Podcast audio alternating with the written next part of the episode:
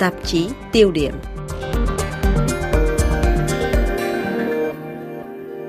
Kính thưa quý vị, Moscow ngày 11 tháng Giêng vừa qua thông báo bổ nhiệm tướng Valery Gerasimov, tổng tham mưu trưởng quân đội Nga, làm chỉ huy chiến trường Ukraine, thay ông Sergei Surovikin được bổ nhiệm vào vị trí này hồi tháng 11 năm vừa qua. Sự thay đổi này diễn ra sau vố đầu trời giáng mà quân đội Nga hướng phải vào đêm giao thừa năm 2022. Đó là Ukraine dùng tên lửa HIMARS phá tan một điểm tập trung quân ở Makivka, khiến 89 lính Nga thiệt mạng, theo như xác nhận từ Moscow.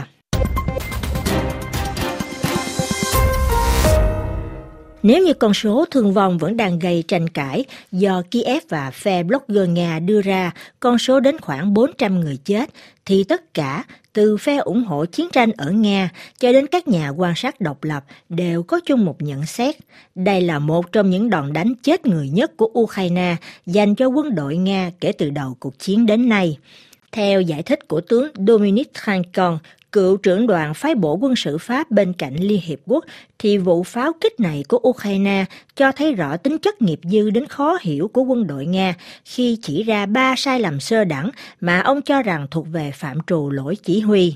Euh, c'est grand amateuriste d'abord d'avoir tant de soldats à 20 km du front. Sai lầm thứ nhất là đã tập trung gần ấy binh sĩ trong cùng một trại, cách đường chiến tuyến chỉ có 2 km. Khi quý vị ở vùng chiến sự, việc phân tán lực lượng là điều cần thiết. Sai lầm thứ hai là dùng điện thoại di động. Những tân binh này vẫn tưởng như còn trong đời sống dân sự, rằng họ có thể dùng điện thoại di động. Việc làm này đã tạo ra một cái mốc. Vào thời điểm quý vị tạo ra mốc cấm thì người ta có thể xác định quý vị đang ở một địa điểm cụ thể nào. Và phía Ukraine đã tỏ ra rất hiệu quả, có khả năng dựa vào những dữ liệu địa lý để có thể phóng đi 4 tên lửa trong vòng 2 phút và tiêu diệt. Lỗi thứ ba có thể xảy ra chính là có đạn dược trong tòa nhà, nghĩa là đạn dược và người lẫn lộn trong cùng một chỗ.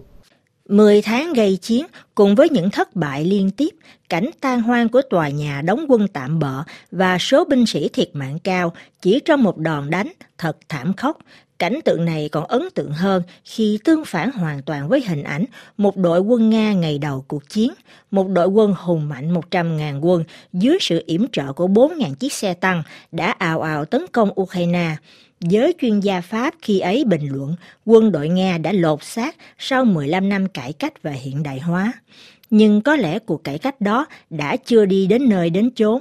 Với những thất bại quân sự liên tiếp gần đây, Tổng thống Nga Vladimir Putin chợt nhận ra rằng công cuộc cải cách quân đội mà ông tiến hành từ năm 2008, từ sau chiến dịch quân sự ở Georgia đã hoàn toàn không mang lại kết quả, theo như nhận định từ nhà nghiên cứu về Nga, bà Tatiana Kastueva John, Viện quan hệ quốc tế Pháp.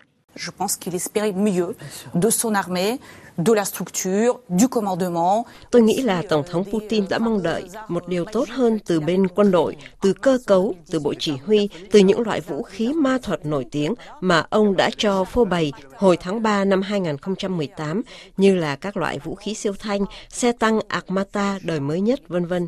Những thứ vũ khí được ông nhiều lần nhắc đến cuối cùng rồi không thể sản xuất hàng loạt và thay vào đó là Nga đang phải nâng cấp những đời xe tăng cũ có từ thời Xô Viết như là các loại T-62 hay T-72. Vì vậy, vẫn còn có nhiều vấn đề mà phần lớn liên quan đến tham nhũng. Người dân Nga giờ đây phát hiện ra rằng sức mạnh của quân đội Nga đang có những giới hạn. Hơn nữa, những yếu kém của ban chỉ huy là cố hữu trong quân đội Nga. Tướng Dominic Trancon lưu ý quân đội Nga vốn dĩ đã có rất ít sĩ quan cấp dưới thì nhiều người trong số họ đã tử trận ngay trong những tháng đầu tiên của cuộc chiến. Về điểm này, giảng viên Anna Kolan Lebedev, trường Đại học Paris Nanterre, chuyên gia về Ukraine và Nga thời hậu Xô Viết, khi nói về tình trạng bạo lực, nạn ma cũ ăn hiếp ma mới trong quân đội Nga, đánh giá đây còn là một trong số các thất bại trong công cuộc cải cách của quân đội Nga. Oui, effectivement, il y a eu un changement aussi dans la nature de la violence et dans la nature de la composition des troupes. Quả thật đã có một sự thay đổi về nạn bạo lực và cách thức tổ chức các đội quân. Một trong số các ý định cải cách do vị Bộ trưởng tiên nhiệm, người trước Bộ trưởng Quốc phòng hiện nay là ông Sergei Shoigu là muốn thành lập một hàng ngũ hạ sĩ quan. Việc bãi bỏ bộ phận này vào cuối thời kỳ Xô Viết đã dẫn đến tình trạng giữa các lớp sĩ quan và các tân binh, không có người nào để ra lệnh cụ thể cho các đội quân trên địa bàn. Hơn nữa, tình trạng bạo lực giữa các tân binh còn là một thách thức quản lý trật tự trong nội bộ các lực lượng, nguồn nhân lực và kiểm soát các đội quân. Tình trạng này không những được dung thứ mà còn được khuyến khích ở một hình thức nào đó. Và đây cũng chính là điểm tạo nên sự khác biệt giữa quân đội Ukraine được cho là yếu thế hơn và quân đội Nga vốn dĩ có một nguồn ngân sách đứng hàng thứ tư trên thế giới theo như đánh giá của tướng Dominic Trancon. En 2014, l'armée ukrainienne s'est réformée. Un jeune chef d'état-major. Năm 2014, quân đội Ukraine đã được cải cách. Vị tổng tham mưu trưởng trẻ tuổi đã cho thay toàn bộ những người đứng đầu các bộ tham mưu. Ông ấy đã có được một bộ tham mưu hết sức mới. Khi tôi đến Ukraine trong những năm 2000, quân đội nước này lúc đó còn mang nặng hình thức Xô Viết. Sau năm 2014, mọi thứ đã được thay đổi. Họ có nhiều người trẻ tuổi có khả năng thay đổi cách thức tác chiến khi học hỏi từ phía người Mỹ, Canada, Anh thông qua sự hiện diện đông đảo của nhiều sĩ quan kết nối nhiều chương trình hợp tác khắp nơi. Sự thay đổi này có từ năm 2014, giờ đang cho kết quả trên phương diện năng lực phản ứng ở cả cấp thấp nhất, trong khi ở phía Nga hầu như phải đợi quyết định đến từ Điện Kremlin. Ở đây có một sự cứng nhắc và do vậy khó có thể phản ứng.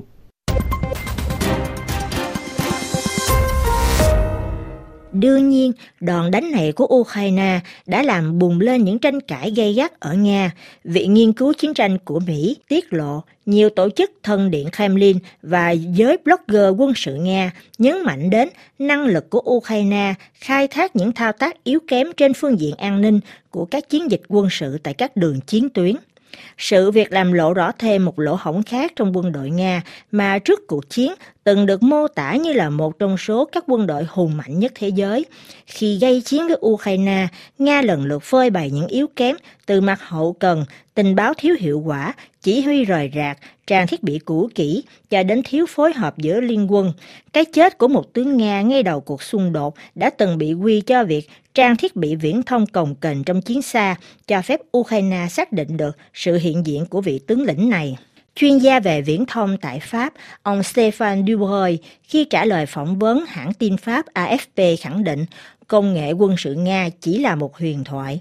Ngay từ đầu cuộc xung đột, phía Nga đã sử dụng các loại điện thoại mã hóa, nhưng thường xuyên gặp trục trặc bởi vì đó là đời điện thoại cũ của từ những năm 1980-1990 và chính việc sử dụng điện thoại dân sự đã cho phép Ukraine xác định vị trí của nhóm lính Nga trong khu vực. Chuyên gia Stéphane Dubreuil giải thích. Ben, quand vous avez une, un téléphone portable, vous avez une puce d'un opérateur. Khi quý vị có một chiếc điện thoại cầm tay, quý vị có một con chip của nhà khai thác mạng. Con chip nhà mạng này chứa đựng nhiều thông tin, trong đó có hai thông tin quan trọng, đó là nhà khai thác mạng và nước xuất xứ. Nếu tôi là người Nga và tôi đi vào Ukraine, rồi tôi bắt đầu liên lạc trên mạng viễn thông của Ukraine, thì nhà mạng sẽ biết ngay rằng con chip này là không phải ở đây, chúng đến từ một nước khác. Do vậy, đây là khả năng thứ nhất. Điểm thứ hai chính là việc định vị cho phép biết được vị trí của một người nào đó, thậm chí cả việc họ đến từ nước nào do có rất nhiều thông tin được lưu giữ trong con chip. Từ những quan sát trên, tướng Dominic Trancon trên kênh truyền hình France 5 đưa ra một số kết luận như sau. faut se rappeler quand même d'une chose, c'est que le 24 février, tout cela n'était pas prévu. Xin lưu ý một điểm, ngày 24 tháng 2, 2022, tất cả những gì đang diễn ra hiện nay là không được dự trù tới. Quân đội lẽ ra không để đi gây chiến. Họ nghĩ rằng sẽ có việc lật đổ chính phủ Ukraine với một cuộc diễu binh mừng chiến thắng tại Kiev mà không vấp phải sự phản kháng nào. Quân đội không hề được chuẩn bị cho chiến tranh. Họ được chuẩn bị cho những cuộc thao dược quen thuộc hay cho các cuộc diễu binh trên quảng trường đỏ. Từ năm 2008, quân đội Nga chẳng được thay đổi ngoại trừ hàng ngũ cấp cao. Các lực lượng hạt nhân và công nghệ được thay đổi, nhưng bản thân quân đội thì không. Do vậy, quân đội Nga không có khả năng gây chiến tranh.